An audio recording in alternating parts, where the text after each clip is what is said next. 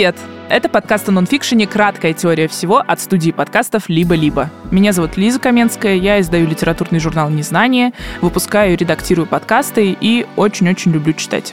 Привет, я Саша Баженова-Сорокина, я филолог, занимаюсь теорией повествования, переводом и преподаванием, и тоже очень люблю читать и обсуждать книги с Лизой. В этом подкасте мы обсуждаем не художественную литературу, которая, как и художественная, бывает очень-очень разной. Она может быть такой же гнетущей, как культ худобы, а может вводить в заблуждение, как индекс массы тела. Один выпуск, одна книга. Сегодня обсуждаем «Тело, еда, секс и тревога» Юлии Лапиной.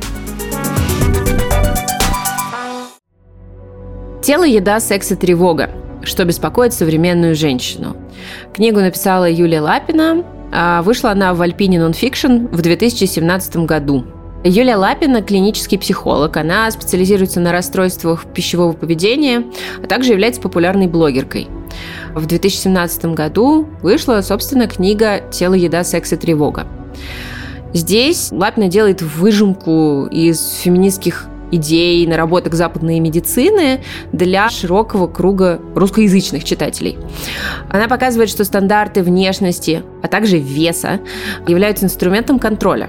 Вид становится показателем статуса. То есть это социальный, а не медицинский факт книга активно продается и используется и как self-help, и как э, научпоп по психологии. Однако очень многое в ней вызывает вопросы. И сегодня обсуждаем, имеет ли смысл читать плохо отредактированную книгу, когда у тебя есть серьезные расхождения с автором.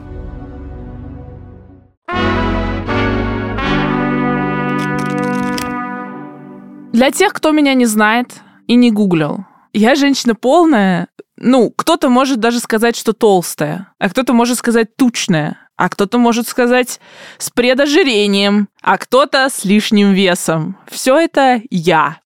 Но я была полненькой, как мягко называет моя мама, э, с детства. И не то, чтобы меня как-то это сильно, честно говоря, парило, потому что, ну, я занималась спортом, как бы меня устраивало то, как я вообще владею своим телом, а еще я не считала, что, до, до сих пор не считаю, что тело или моя внешность — это как бы мой конек. Поэтому я такая, ну, как бы пофиг, я, я все равно, все равно беру не этим. Но э, меня все равно в довольно раннем возрасте, не знаю, в лет 15-16, не обошли диеты. Например, э, мне мама принесла как-то книжку Дюкана. Это одна из таких э, очень популярных диет, которая заключается в том, что надо чередовать дни, когда ты ешь только белки, прям совсем, типа, почти только белки. И дни, когда ты ешь белки и углеводы. Я помню, как я даже делала себе какую-то, типа, печеночную запеканку с отрубями. Блин, я как сейчас помню вкус этого просто отвратительно. Но так как я слишком сильно любила есть, я слишком долго на этих диетах не протягивала. А еще мне кажется, помогало то, что я не гетеросексуальна, поэтому немножко вот этот вот такая конкуренция за типа мужчин с помощью внешности, меня это тоже все обошло. Так вот, сейчас у меня довольно здоровые отношения с телом. Оно мне нравится более-менее, у меня нет каких-то мощных претензий, но я не могу забыть о том, что оно большое. А не дает мне об этом забыть примерно все вокруг. Не знаю, начиная от того, что мне тяжело себе найти штаны подходящего размера, и заканчивая тем, что я все равно, когда захожу в фастфуд, я думаю, блин, ну я вроде как делаю это более-менее осознанно и не часто, но все равно как-то, ну, что-то я делаю как бы немножко, немножко плохое. Поэтому книжку Лапины я открывала с большим интересом, потому что вообще тело, еда, секс, тревога — все про меня. Как бы я а, полная женщина на антидепрессантах. Что здесь не, не про меня? Я знаю, Саша, что ты не толстая. У меня есть такое э, подозрение. А, да. в течение детства меня считали очень часто, и мне очень часто говорили о том, что я слишком худая. Значит, вот это вот формат жерть, э, значит, ничего нету, э, что ж такое, и я мало ела. И я человек, который, э, в принципе, как только я, не знаю, нахожусь в тревоге, в депрессивном состоянии, болею или еще что-нибудь, мне очень легко просто забывать есть или есть очень мало, и я худею. И перейдя рубеж, там, не знаю, 25 лет, я обнаружила, что люди в эти моменты начинают делать мне комплименты. Я просто до сих пор помню, как э, я сижу где-то на концерте, значит, Глаше, наверное, было года три, я очень тяжело болела, после болезни выхожу, mm-hmm. такая, знаешь, просто вот такой человек примерно. И моя подруга безумной красоты, супер худая девушка, абсолютно модельной внешности. Она еще и высокая, и худая, вот все. И, значит, она на меня смотрит, как ты это делаешь? Вот как? Могу заразить. Что? Короче, когда мы взяли эту книжку, я думала, с одной стороны, во-первых, что там будет несколько больше про разные типы тревоги, потому что у меня тревога супер связана с телом, но обычно на уровне психосоматики самые разные, там, болей в спине, там, всяких штук. С другой стороны, я уже знала, что это очень популярная книжка, и ее мне хвалили многие мои подруги и знакомые. Я видела отзывы от людей, которых я уважаю. С третьей стороны, я думала, была уверена, что вот она все время лежит на полках, там, психологии селф-хелпа. И отрывки, которые я из нее читала, мне тоже напоминали, в принципе, self-help. Я просто знала, что это не мой жанр. Э, я думаю, ну, прикольно, может быть, может быть, как раз и интересно будет, потому что раз это self-help, то у меня сразу ожидания довольно сильно понижаются. вот. И, в общем, я ждала какое-то, типа, будь уверена в себе, просто наплюй на всех, будет классно. И как бы окей. Слушай, Интересно просто, что когда ты говоришь про self-help, да, ты приводишь пример такие вот фразы типа «надо просто», джаз дует в таком жанре, типа «надо просто сделать», просто будь увереннее, просто надо наплевать на общество, просто оно не право, а ты права, твое тело прекрасно, все по кайфу. Я, когда ты говоришь self-help, предполагаю, что там должны быть еще какие-то рекомендации. То есть это не просто мотивирующий поток текста, но и некие лайфхаки, советы, что-то, что может реально помочь. Как бы если мы переводим буквально self-help, да, самопомощь, то это что-то, что может помочь. Когда я готовилась, я обнаружила интересное для себя. Оказывается, self-help – это действительно один из древнейших литературных жанров. Известны древние египетские книги назиданий определенных, древнегреческие, древнекитайские, э, древнеримские источники, э, в которых есть поучения и э, рассказы о том, как прожить жизнь хорошо. Понятно, что в течение веков такого рода понятие, как «как прожить жизнь хорошо», менялось. То есть раньше это было про то, как духовно развиваться, быть хорошим членом общества, а, хорошим хозяином семьи, вот. И как себя, условно, культурно вести, например, в XVIII веке, да. А сегодня же самопомощь предполагает, что книга действительно должна помочь читателю самому разобраться в каком-то аспекте своей жизни. Это часто очень, да, физические аспекты, надо похудеть, надо начать испытывать оргазмы. А если речь идет про духовные штуки, то, значит, нужно либо как-то красиво там принять мир таким, какой он есть, либо найти там Бога. Ну, или, конечно же, конечно же, э, это сто 500 вариантов того, как разбогатеть, э, стать суперпрофи и... Создать свой бизнес с нуля за 50 дней. В общем, в массе своей, понятно, что масса не равняется 100% книг, да, но в массе массе своей селф-хелпы вот от несы и кода женщины до подсознания может все. И бестселлеров психолога Лобковского, они заточены на популистские высказывания и внушительный набор таких вот каких-то красивых фактов, которые понатыканы, но они очень редко соединены нормальной теорией. И очень часто основа – это сама энергия послания. Такая, вот, наплюй на всех. Ты лузер или ты юзер. Вот. А логические построения идут уже там вторым-третьим рядом. И именно поэтому я в какой-то момент э, задалась вопросом, э, в какой мере проблемы, которые я увидела в книге Лапиной, когда я ее прочла, а когда я ее прочла, я увидела проблемы. Так вот, я задумалась, в какой степени то, что я вижу как проблемы, это ее личные проблемы, а в какой степени это проблемы селф-хелпа как жанра. Мне до того, как ты сказала, что это может быть проблема селф-хелпа, вообще это в голову не приходило. Я просто такая, ну, плохая книга, плохой науч-поп. Почему я не подумала, что это self-help? Например, потому, что на обложке написано «Исследование клинического психолога». Я уже здесь, здесь я начинаю злиться. Дальше будет только громче.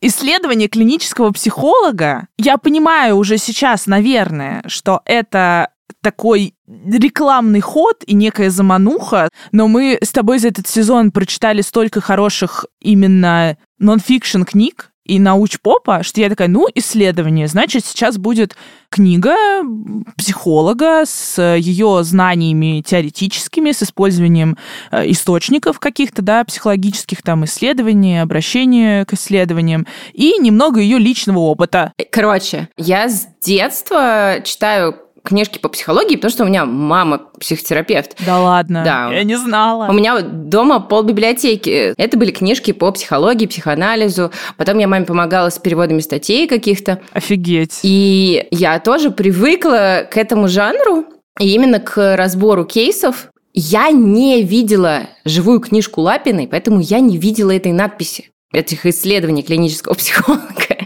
Видимо, это меня спасло. А, немножко о плюсах электронных книг.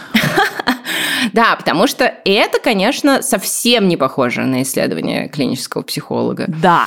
В общем, здесь пересказывать ее подряд бессмысленно, поэтому, наверное, стоит просто сказать, что э, она состоит из трех частей. Первая посвящена стандартам красоты, вторая отношениям женщины с едой, э, третья женской сексуальности. И у нее внутри этих трех частей есть много интересных ключевых вопросов и идей, которые сначала с первого раза как бы, когда ты только начинаешь их читать, кажутся, в общем, хорошими идеями, хорошими мыслями. Конечно, это же чужие идеи, а дальше... которым уже лет 60. Конечно, они хорошие, проверенные временем, как бы. Да, я в курсе, что реклама заставляет нас брить ноги. Спасибо. Да, ну, давай тогда, собственно... Начнем вот, орать. Пройдемся по... по Разберем по частям тобою идея. написанное, Юля Лапина. Разберем. Начинает она разговор вот с идеей про то, что у нас тело как символ статуса. Мне этот кусочек, наверное, больше всего понравился, потому что, да, мне понравился прогон про капитализм, что действительно тело женщины на протяжении всей истории, а, его так называемое здоровье и привлекательность – это всегда символ просто дохода и успешности. Раньше мужчины, которые ее содержат, теперь как бы ее самой. Хорошая, доходчивая, в принципе, идея. Но уже в этой первой части начинаются интересности. Например, очень-очень плохая редактура. Какие эфемизмы мне нравятся. Интересности, чудаковатости причуды, огрехи. Что ты имеешь в виду под плохой редактурой? Давай разберем. Ну, я имею в виду для начала совсем простой банальный слой – это количество опечаток и повторов. К сожалению, я такие вещи вижу в научпопе русскоязычном примерно везде, включая великую книгу Петрановской «Тайная опора», при том, что там по делу много интересного, важного, полезного, вот правда, по существу хорошего, я рекомендую вообще эту книжку, но она ужасающе отредактирована, и я никогда не могла понять, почему? Просто Почему? Я понимаю, что в целом в книгах бывают опечатки, и я довольно лояльно к этому отношусь. Обычно просто опечатки выглядят реально как опечатки, то есть там прям вот не та буква, да, вставлена в слово, но здесь, например, из именно опечаток грубых, которые меня прям расстроили, это то, что она в одной из подглав говорит о thigh-гэпе, это... А, да, это просто... Это то, что меня расстроило. Я так ржала. Значит, thigh gap, это переводится как такой промежуток между бедрами у девушки, который как бы должен быть, потому что тогда ты худая и красивая. И в книге это вместо thigh gap в два слова написано thigh gap в одно слово. И это очень грубая ошибка, которая, как мне кажется, не может быть опечаткой. То есть это прям кто-то мощно просмотрел, либо не знает, как писать, потому что там, ну, типа, несколько раз написано неверно. Да. Я фрустрирована такой редактурой. Но книга уже не в первом издании же, вот, правильно? Вот, да, не в первом. Она же переиздается. Вот это да. для меня всегда поразительно. Потому что, типа, ты первый раз, окей, хорошо, вот в первый раз так вышло. Просто они перепечатывают тираж и все. Никто там не перередактирует ничего. Да, да. Это удивительно. А, вот еще про плохую редактуру. Довольно много сносок э, в книге, и они все оформлены по-разному. Где-то курсивом, где-то не курсивом, где-то сначала автор, потом название книги, где-то в скобках есть пометка, где-то нет. Где-то написано там СМ, типа, смотрите такую-то книгу, где-то просто книга, где-то, а вот рекомендую вам такой-то. То есть я не очень понимаю, я ничего, не, я ничего не понимаю. Это слишком, слишком разнообразно. Это плохо. Не знаю, может быть, у меня какая-то академическая травма, как бы. это из базового, как бы баз, базовые редакторские огрехи. А из небазовых это то, что в целом эта книга плохо отредактирована. Ну, то есть теоретически редактор должен прочитать главу и подглавы и сказать, слушай, вот у тебя вот тут скачет мысль. Или, а может быть, мы начнем с вот этой главы, а не с вот этой. Или, а вот здесь там допиши. Да, задача редактора придраться ко всему, к чему можно придраться, и сделать текст э, структурированным, понятным и, что называется, читабельным. Э, здесь я этого не вижу. Мне было иногда тяжело просто следовать за мыслью. Просто еще, знаешь, я понимаю, что мне может быть сложно, когда там мы читали «Сметая запреты», например. Но мне сложно, потому что это такой сложно написанный академический текст. И иногда я не понимаю абзац, я его перечитываю и такая, ага, ладно, со второго раза как бы я уловила, в чем замес. Но эта книга написана гораздо более популярно, и то, что мне нужно возвращаться на предыдущую страницу, чтобы понять, почему эм, в предыдущем абзаце мы говорили про эм, thigh gap, а потом мы внезапно говорим о какой-нибудь цитате из Библии, мне нужно как бы включить мозг сильнее, чем хотелось бы. Но возвращаясь к содержанию, у меня тут тоже начинают возникать э, претензии просто, знаешь, э, с первой же страницы. И это даже еще не глава первая, это как бы предисловие к первой главе в котором она пишет, не знаю, может быть, здесь ты со мной поспоришь, и это мне не хватает знаний. Она пишет, что человек столетиями относился к телу как к инструменту для решения определенных задач. Там тело было орудием производства, оружием на войне, э, сосудом для вынашивания детей, и что 20 именно век заставил человечество переосмыслить э, вещи и подумать не только о том, что может тело, но и о том, как оно выглядит. Мне кажется, это абсолютно неверно. Ну, в смысле... Это неверно. Это не случилось в 20 Сто веке. Пудов. Не было такого, что человек жил в каком-то наивном не. А, представлении, типа, спасибо, тело, что ты у меня есть, как классно, что я могу взять серп и скосить пшеницу, кайф. Сто процентов я выделяла этот кусок, потому что в каком-то позднем школьном возрасте я решила нормально почитать э, «Путешествие из Петербурга в Москву». Так. Вот. 18 век. Внезапно. Великая книга, если что. Радищев там пишет про то, как он наблюдает за крестьянками на очередном перегоне. Он абсолютно серьезно как раз говорит о том, насколько э, у этих женщин больше сил и здоровья, потому что они не перетянуты адским корсетом, который ломает им ребра, и из-за которых они не могут дышать. Еще раз, 18 век, прекрасно люди про это уже думают и интересуются. И понимаешь, вот я читаю это на 12 странице, и у меня просто возникает вопрос, эм, как готовилась эта книга. То есть я себе так представляю, что, например, если бы я была клиническим психологом и захотела бы написать книгу, которая немножко выходит за рамки психологии, да, где я буду что-то еще социологическое говорить, антропологическое, я бы пошла читать какие-то книги. Ну, в общем, это то, как это делается. Да, это то, как это делается, это то, как пишутся вообще статьи, как бы, и, и не художественная вся литература. А здесь я, когда это вижу, я такая, блин, я дальше не могу просто читать то, что напишешь, потому что я и не верю. Я каждый раз, когда произносится а, какой-то факт, какое-то утверждение про прошлое, про какие-то тенденции, я задаю себе вопрос, а это реально так или нет? У меня есть еще одно замечание про ИМТ. Что такое ИМТ? Это индекс массы тела. Зачем он нужен? Расскажу просто на своем примере. Я помню, что я потолстела за несколько месяцев, типа на 10 килограммов. И я думаю, блин, вдруг что-то не так в моем теле, что-то там с гормонами, надо сходить к врачу. А я прихожу к эндокринологу, говорю, я поправилась, что делать? Осмотрите меня. Она меня осматривает. Как она меня осматривает? Ставит на весы, такая, окей, там, не знаю, 100 килограммов. Дальше меряет рост, окей, там, 178 сантиметров. И дальше у нее буквально была такая бумажная, как бы, крутая крутилка с разными секторами, и она там типа совмещала рост, вес, и у нее получалась сразу цифра этого ИМТ. Я не помню, как это рассчитывается, но там какая-то формула в стиле одно разделить на другое, умножить там на что-то. Вот, и она такая, о, там ИМТ типа 28, ну, предожирение. И там прям на этом же круге написано, вот, значит, э, как, что, что этот ИМТ означает. И это настолько, вот если даже вдуматься, что это некий диагноз, да, когда тебе говорят предожирение, основанный на весе и росте, и все. Больше ничего для него не нужно. И при этом у нас в 21 веке есть очень большое доверие к медицине в целом, да, потому что мы такие, ну вот, нам же уже кровь не пускают, мы уже живем как бы в продвинутой вселенной, но при этом некоторые области вообще-то нифига не продвинуты. И что мне делать с тем, что у меня предожирение, не очень понятно, потому что дальше мне это врачиня говорит, ну, надо худеть.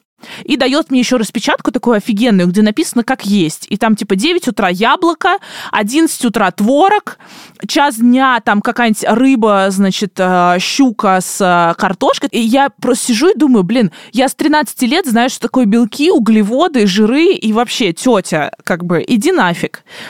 И, в общем, вот этот термин, это высчитываемая цифра ИМТ, мне кажется, заслуживает гораздо больше внимания.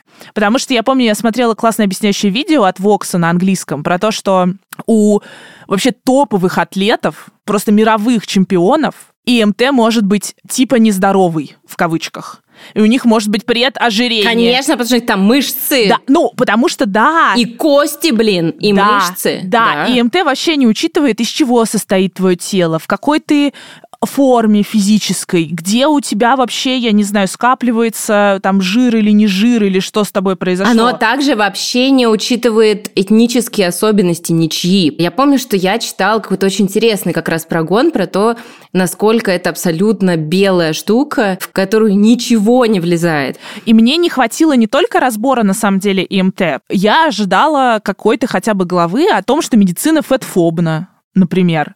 И что если я, да, прихожу к, например, хирургу и говорю, у меня болит колено, хирург мне говорит, ну, вес, вес в любом случае надо скидывать. К какому бы врачу я ни пришла, может, только стоматолог мне этого не говорит, слава богу. И э, этим грешат, причем даже довольно прогрессивные врачи. Мне кажется, это еще очень важно для российских реалий именно то, как устроена медицина, как устроено взаимодействие с врачами. Мне кажется, что глава про медицину и вес могла бы быть реально помогающей, да, если мы к self-help вернемся, она могла бы быть реально помогающей. Мне прям этого очень не хватило. Если честно, я вот за все это время нашего диалога понимаю, что я не понимаю до конца, для кого это вообще книга написана. И я понимаю, что мне, например, какие-то вещи не резали слух, да, потому что я действительно не сталкиваюсь со многими проблемами. Mm-hmm. И вот когда ты сейчас сказала это про медицину, я просто у меня, например, муж э,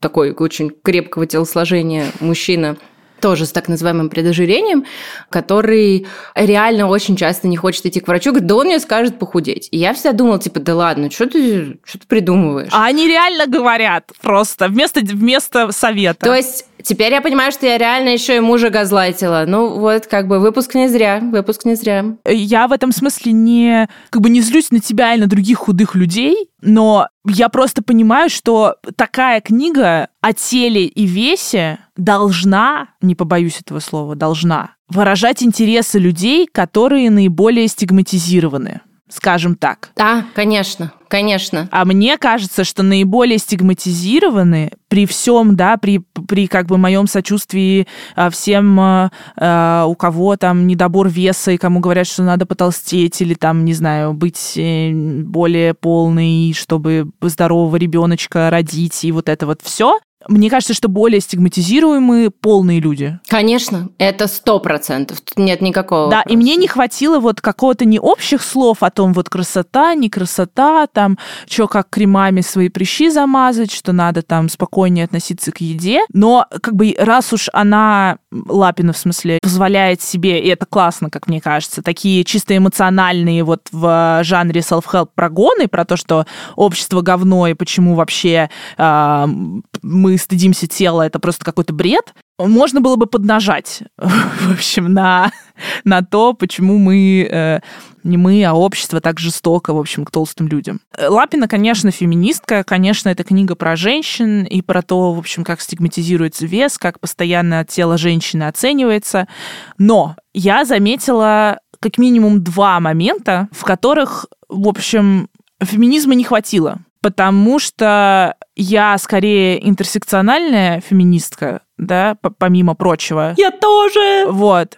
И интерсекциональный феминизм предполагает, что, в общем, мы думаем не только об угнетении женщин, но и о том, какие еще могут быть у женщины идентичности, по а, которым она может быть угнетенной. Что это значит? Это значит, что когда Лапина рассказывает о том сначала, что вот у животных значит, бывает по-разному оценивание э, самок и самцов, и про то, какие у них там ритуалы, и э, потом переходит к обсуждению африканского, О, да. в кавычках, это я сейчас как бы цитирую, народа Водаабе, возникают вопросы, как минимум, потому что что такое африканский народ? А русский это евразийский народ или какой? Как бы как мы определяем? Континентально? Там э, такая фраза, с которой меня вынесла. Племя Вадаабе вы ведь согласны с тем, что африканское племя живет по законам максимально близким к природным? Каждый год проводит мужской конкурс красоты, праздник Геревол. А, нет, не согласны. Э, ответ такой на риторический вопрос Лапиной. Ну, то есть мне, мне кажется, это неверно писать, что некое африканское племя живет по законам, близким к природным. Это очень примитивный взгляд на племенную структуру. Она, помимо того, что вот, значит, приближает это племя к животным, природным, вау, вау, Африка, она еще и как мне кажется, недостаточно осмысляет этот кейс. То есть она его не вписывает никуда. Она просто как бы такая, вот, у нас есть мисс Вселенная у белых людей, да, а вот у африканских племен там, в Африке, а, есть мужской конкурс красоты. И как бы предполагая, что, ну, что это одно и то же, типа, что вот у нас женский, а у них мужской, но там же вообще все, и на, ну, то есть нужно брать более широко то, как устроено это общество, да, как устроено это племя, почему там так. К сожалению, вот эта вещь, которую я э, годами читаю э, в любого уровня профессиональности, текстах. Например, у Apple существуют индейцы. Я просто хочу еще раз напомнить всем нам, что индейцев не существует. Что не существует индейцев. Да, такого нет народа. Есть множественные народы э, двух Америк. Э, у них были цивилизации, в которых были науки, письменность, язык, города, все, что вы хотите. А потом они вдруг все стали индейцами. Это один из самых колониальных терминов, которые вообще существуют. И он по-прежнему в нашем нонфикшене постоянно появляется. И всем все равно. Причем он появляется не только там в селф-хелпах, еще раз. А вот он везде, он везде. Новое литературное обозрение, миф, альпин нонфикшн, где угодно появляется. А еще есть, знаешь, какой момент второй? Колониальный. Он может быть спорный, но мне кажется, что так не очень классно писать. Это момент с отношениями либерального белого феминизма и ислама. Назовем это просто исламофобия, давай. Ну, давай. Мне нравится, что Саша тоже заразилась моим ором. В чем проблема? Одна из глав называется так. Диета «Новый хиджаб для женщины». А еще там есть цитата «Диета хиджаб для цивилизованного мира».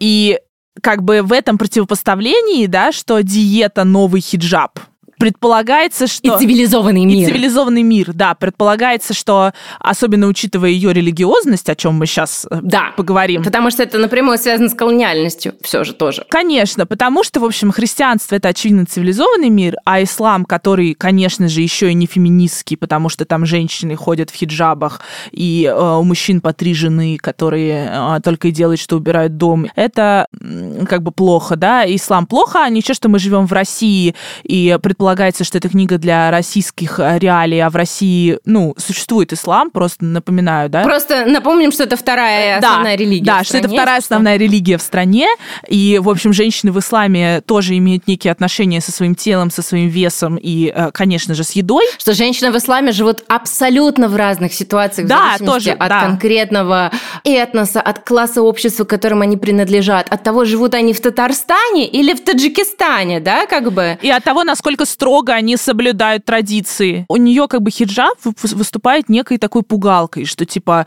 вот э, есть хиджаб, которым женщина себя заковывает, ограничивает и становится несвободной, а есть диеты. И у меня здесь еще что расстраивает, что это такое, знаешь, это абсолютно ненужное сравнение. Его можно было бы легко избежать. То есть, ладно, ВДАБа — это классная иллюстрация, да, э, там не хватило просто знания контекста и того, как мы на русском языке кого называем и как описываем. Но хиджаб там вообще, что называется, ни, ни, ни к селу, ни к городу. Там нет дальше разговора про ислам. Это просто вот, вот картинка. Но от хиджаба перейдем к христианству Юли Лапиной, о котором мало сказано на обложке и в описании книги.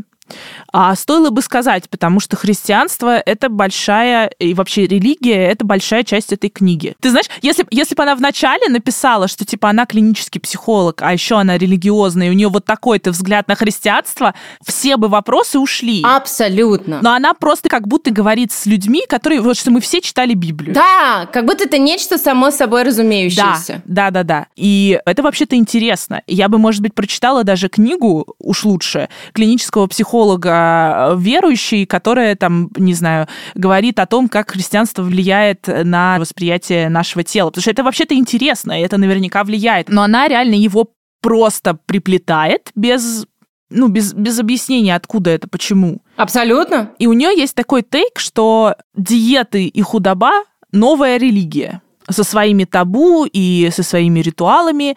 Но, конечно же, это как бы плохая религия как вы понимаете, потому что есть хорошая и правильная религия. Христианство. Все вместе. Хором.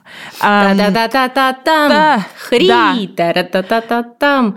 Слушай, а, ну для меня это вообще проблема очень тоже большая, очень многих книг. Если что, да, та же фигня происходит в «Сметая запреты», когда да. нету манифеста от авторок, вообще, опять же, они феминистки, какие они феминистки. И это происходит почти везде, очень редко почему-то а, есть нормальное какое-то объяснение, да, из какой ты точки бытия решаешь посмотреть на проблему. Хотя кажется, что это просто основа для сегодняшнего просвещения в любом жанре, что мы понимаем, что мы ограничены нашим мировоззрением, и это нормально. Предоставь нам мировоззрение читателю, объясни, через какую призму ты будешь смотреть, и тогда половины претензий не будет. Понимаешь, просто еще это даже здесь не вопрос оптики, это какая-то важная с научной точки зрения тоже вещь. Ну, то есть, потому что конечно, мне конечно. нужно знать, когда она пишет абсолютно трансфобный трэш, это в рамках какого да? подхода? А она пишет трансфобный трэш, потому что, например, она цитирует э, книгу психоаналитики с Сьюзен Орбах, и пример оттуда, пример мужчин, цитата, которые ложатся на операции по смене пола, ощущая свои гениталии лишними. И дальше она сравнивает это с тем, как женщины обращаются к хирургу, чтобы тот отрезал им лишний жир. Это стигматизация транслюдей. Да. Они не отрезают себе что-то лишнее. Это не то же самое, что пойти и сделать подтяжку живота, подтяжку груди, там, липосакцию или еще что-то. Это вообще не то же самое. Абсолютно. И транслюди испытывают не ощущение, что у них э, что-то... Что, что они некрасивые. Да, что они некрасивые. Да. Они, они буквально как бы не в своем теле живут. Это не, не то же самое, что да. быть толстой и, и, и а, а считать, что ты должна быть вообще-то худой и как-то надо похудеть. Логично как раз и, я думаю, начать говорить про секс, потому что про колониальность мы сказали, но еще мы не сказали про то, что книжка выглядит очень цисгендерно-гетеросексуальный, да. А также несколько сексофобный, а не секс-позитивный. У меня, честно, не сложилось ощущение, что прям сексофобная она, честно, но... А какое сложилось? Расскажи про свое, да. В чем твоя претензия основная? Ну, наверное, во-первых, это просто очень плохо в моем представлении продуманный раздел, э, неполно представляющий спектр какой-то, даже просто женской сексуальности. И ну, я думала, там будет больше про мастурбацию. Например, потому что это кажется логичным. Ну да, я согласна. А, не знаю. Да. Мне понравилась история, прям понравилась. Я была благодарна Лапиной за то, что она прям как-то проговаривает разделение психологических и сексуальных особенностей э, женщины и говорит о том, что вот э, часто женщина приходит к сексологу, и если она не получает удовольствия от секса, ей начинают навешивать психиатрические диагнозы, при том, что это вообще, не, ну как бы просто параллельные реальности. Какая связь? Никакой связи нет. Женщина может быть асексуальной, у женщины может быть совершенно гигантский спектр других каких-то проблем сексуального характера, а не психиатрического. Это не mm-hmm. ненормально не иметь оргазмов, это не ненормально не хотеть секса и так далее. И это меня порадовало. Но дальше как бы я надеялась, ну чего-то узнать, хоть чего-нибудь в этой жизни, связанного с сексом, чего бы я не знала. Раз – Два, опять же, говорить о том, что мы говорим про секс и тревогу, и вообще не упомянуть, опять же,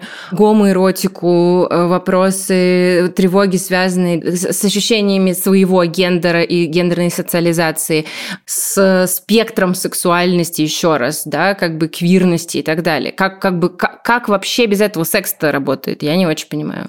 Да, у нее там есть одна главная мысль, что как бы не получать оргазм и не получать оргазм от э, проникновение члена в вагину, это нормально. Я согласна, сложно поспорить с этим утверждением, но при этом вместо этой главы лучше прочитать книжку Эмили Нагоски «Как хочет женщина». Мы ее посоветуем. И меня просто... Меня, меня удивляет, что Лапина отсылает к этой книге, но пишет вещи, которые противоречат этой книге. Например, она пишет, что секс и тревога вообще не связаны, что человек, значит, не хочет размножаться, когда тревожится, потому что человек это животное, конечно же, как мы помним. А сексом он занимается только, чтобы размножаться. Да, конечно. А это не так. Я вот, да, реально сказала бы, что эта глава даже немного сексофобная, потому что Лапина очень много пишет о том, что вообще секс должен быть окультурен, что если мы не окультуриваем свое а, либидо, то это просто какая-то животная мощная сила, которая ничего хорошего не принесет. И последняя претензия Клапиной возвращает э, нас к введению в эту книгу. Потому что в введении Лапина совершенно справедливо признает, что книг о теле, еде, тревоге и сексе много. Зарубежных книг много, многие из них переведены, и она для себя ставит задачу написать книгу именно для российских женщин. И я обрадовалась, когда это выведение прочитала. Думаю, ну классно. Наверное, какие-то важные мысли будут повторяться, и супер много нового я не узнаю, но именно в как это работает в России, как бы мне вот это вот может быть интересно. В итоге, ну, у нее этого нет она не говорит о российских реалиях. И это доходит до смешного. Например, там, не знаю, она пишет о каких-нибудь кремах, за которые женщины готовы заплатить большие деньги, лишь бы, значит, лицо стало красивее или целлюлит ушел. И она пишет, типа, там, крем за 200 долларов. То есть это, это как-то очень смешно, как когда люди а, начинают писать художественную литературу, и героев называют, типа, Джек, Мэри. Да, слушай, но она там несколько раз их все-таки включает, особенно какие-то постсоветские штуки из 90-х. Вот она вспоминает какие-то наши журналы журналы. И это всегда хорошо работает, кстати. Да, да. да.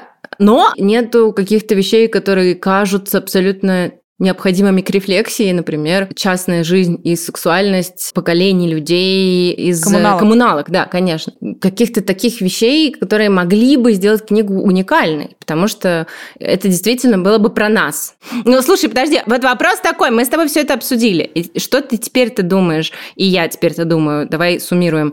Все-таки, во-первых, это self-help или говно само по себе? И стоит ли нам это, в принципе, рекомендовать людям читать? Я бы не хотела это рекомендовать. Ну, прям мне не хочется.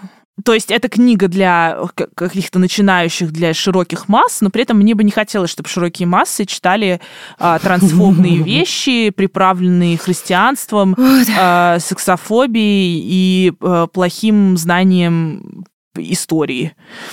Вот как бы жестко, и мне бы не хотелось этого говорить. Я очень хотела прочитать классную книгу, уникальную, но, но, но ее не было. Ее нет. Это не она. Да, я честно еще до начала записи все-таки думала, что, возможно, ее можно порекомендовать, например, э, ну вот да, женщинам 40 плюс, у которых есть там дочки, подростки, которая бы как-то, может быть, помогла им меньше делать им замечаний про вес, э, там что-то такое, какие-то вещи понять. Но с другой стороны, да, а что делать, если тут шаг вправо, шаг влево, опасность? А если вдруг, не дай бог, дочка будет не только слишком полной или слишком худой, но еще и немножечко не цис или не гетера, то уже все А, в общем, это печально. Да, но я все еще верю, вот после того, как мы обсудили все наши претензии, а, я верю, что хороший редактор мог бы и э, смысловые все эти вещи убрать. Ну, или хотя бы задать вопрос на полях, типа, а вот этот сейчас пример про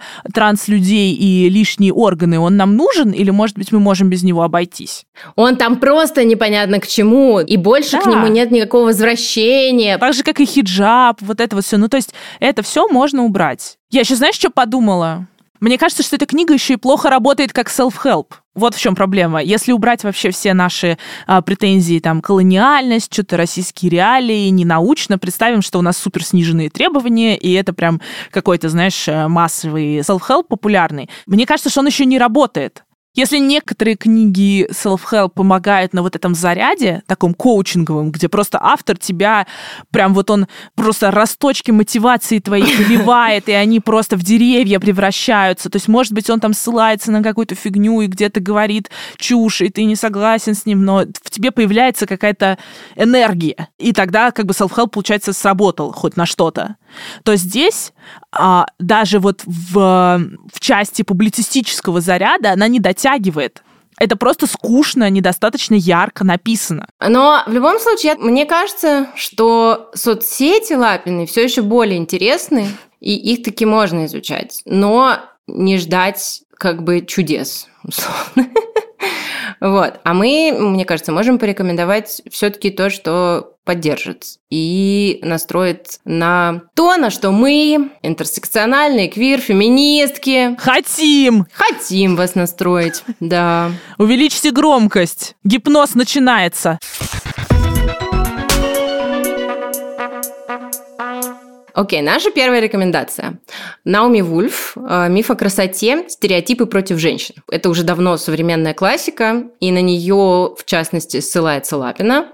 Это ну, по крайней мере, один из первых больших просветительских трудов, да, таких текстов о проблемах стандартов красоты, написанный женщиной. А, она рассказывает о навязываемых обществом а, представлениях о внешности, о красоте, о здоровье, которые во многом ответственны за наши внутренние проблемы, в том числе периодически за депрессию, анорексию, проблемы с сексуальностью и так далее. Это как раз-таки база. Вторая рекомендация – это книга «Жирные» Деборы Лаптон. Это научная работа, довольно академически написанная, суммирующая тонну других научных работ э, на тему стигматизации жира и способов борьбы с этой стигмой. Такая тоненькая книжка издательства «Ньюше». Это более академически серьезный, чем у Лапиной подход к тому, каково это быть тучным. А в книге именно так переводится слово fat, э, толстый. А, в общем, каково это быть тучным в жирофобном обществе. И мне понравилось, что в этой книге, помимо там критики ИМТ и э, отношения медицины к жиру, еще и классный обзор различного фэт-активизма, активизма толстых людей, толстых женщин, и политика жирения, и обзор того, как менялось отношение к жиру на протяжении времен, на протяжении веков, на протяжении времени.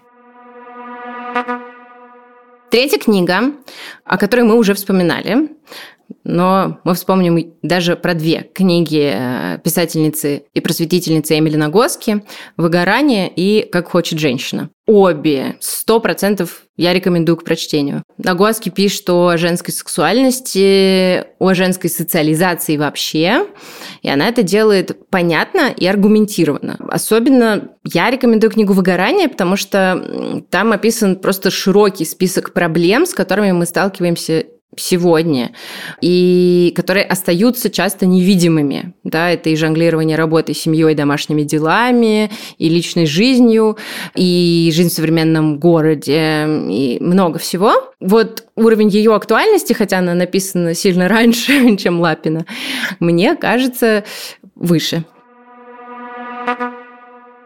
И четвертая книга, которую мы советуем, последняя, Елена Мотова «Мой лучший друг – желудок». Это книга врача-диетолога, она несет гораздо больший полезный заряд, потому что в ней больше научно подтвержденной информации об отношениях человека с едой, вне зависимости от гендера. Мотова пишет весело, бодро, с какой-то, ну, с любовью к людям базовой.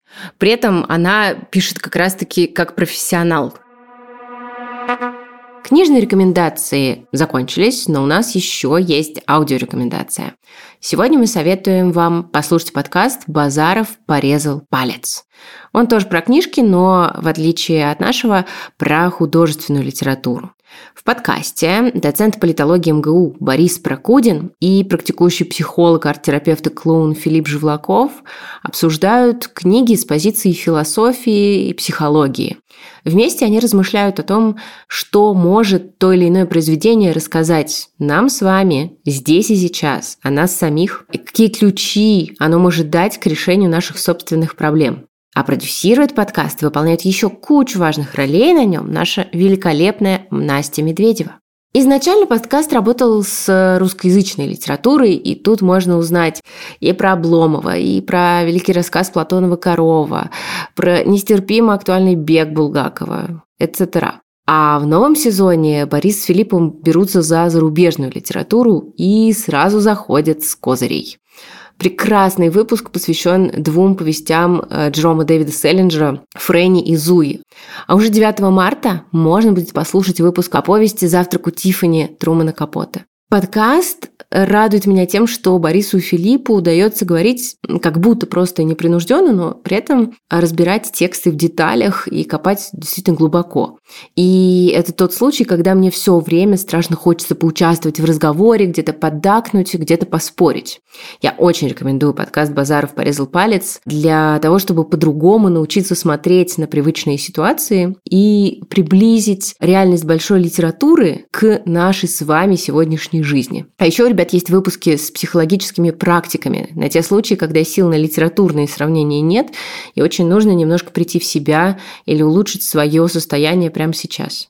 Список книг и ссылка на подкаст, как всегда, в описании выпуска. Спасибо, что послушали нас. Если мы вам понравились, расскажите о нас друзьям, пришлите им ссылку, запостите в соцсети, поставьте оценку или напишите отзыв на той платформе, на которой вы нас слушаете. И спасибо всем, кто уже оставил нам отзывы. Там есть очень-очень милые. Мне очень нравится их читать. Я прям захожу, например, в Apple Podcast и смотрю, не появилось ли там ничего нового а, каждые несколько дней. Поэтому нам, Саше, реально очень приятно от отзывов оставляйте их, пожалуйста. И спасибо всем, кто оставил. Равин Яков, Глахух и другие иконы. Я полностью присоединяюсь. Это супер важно, потому что так мы понимаем, что вы правда слушаете и что вам не все равно. Что это не наша продюсерка накручивает вас. И благодарность моя бесконечна. Спасибо, пожалуйста, делайте это еще. Мы очень-очень-очень ценим каждый маленький текстик. А еще, если хотите, можете отправить нам сообщение или отзыв через наш телеграм-бот. Ссылка на него есть в описании выпуска вместе с рекомендованными книгами. И спасибо, что слушали нас весь этот сезон. Нам было очень приятно его делать. Надеемся, что вам было также приятно его слушать, и вы что-нибудь прочитали. Даже если это только описание эпизодов. Мы вас не шеймим. Хотя может показаться обратное. Мы вас любим. Спасибо. Спасибо, дорогие слушатели. Это был подкаст «Краткая теория всего» от студии «Либо-либо». Над подкастом весь этот сезон неустанно трудились. Продюсерка Настя Медведева, благодаря которой мы вообще вовремя приходили в студию, а также вообще все делали. Я не могу функционировать без Настиного календаря и Настиных отложенных сообщений.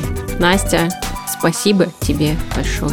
Лучшая в мире редакторка Настя Якубовская, благодаря которой вы слушаете 35 минут интересного разговора, а не полтора часа безумной болтовни. Иногда 38, но мы тебя прощаем. Звукорежиссеры Юра Шустицкий и Паша Цуриков, которые слышат не просто полтора часа, а два часа с хлопками, хохотами и всхлипами и всхрюками. Спасибо, что их нет на итоговой записи. Ура вам! А джингл, который я обожаю, написала очень-очень-очень талантливая, умная и классная Кира Вайнштейн, которую можно послушать на разных музыкальных сервисах тоже. Да, Кира пишет музыку. Кира крутая. Спасибо всем. Пока. Пока!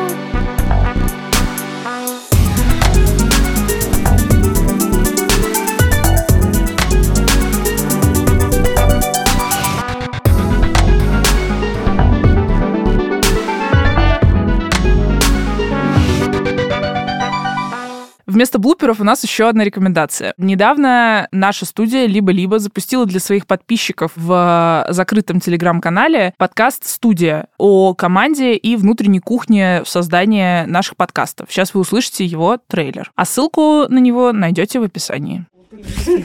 Вот, мы включили запись. А мы будем надевать наушники, как будто мы подкастеры. Я такая, а я добьюсь этого. О, Лига Кремер, это я. То есть правда вскрылась на этом сценарии. Привет! Это подкаст «Студия» специально для подписчиков нашего телеграм-канала. Ну, красненько горит, и уже одну минуту 38 как горит. В студии «Либо-либо» работает почти 30 человек. Может быть, мне нужно к психотерапевту с этим сходить. Мне просто кажется, что никакого подкастинга не существует. И здесь мы разговариваем с ними о том, как они начали работать над подкастами и в «Либо-либо». Это не так, это я, это я придумала. Что ты придумала? Ничего ты не придумал, сиди вообще. Это ты я на придумала. стажировке была, с тобой В смысле, Семен? Как вообще устроена их работа. Ты такая, блин, у нас Олег пропал. Э, И это уже второй Олег. Ржица рожь, овес овсица, роженица роженица. Какие подкасты они слушают, какие любят и еще обо многом другом. Очень понравился документ. Вообще никогда не открывали его ни разу. Ты сейчас зайдешь в этот документ и увидишь, что там доступ только для тебя. Подписывайтесь на закрытый телеграм-канал «Либо-либо» и слушайте подкаст «Студия». Ссылка в описании. Мы точно включили запись.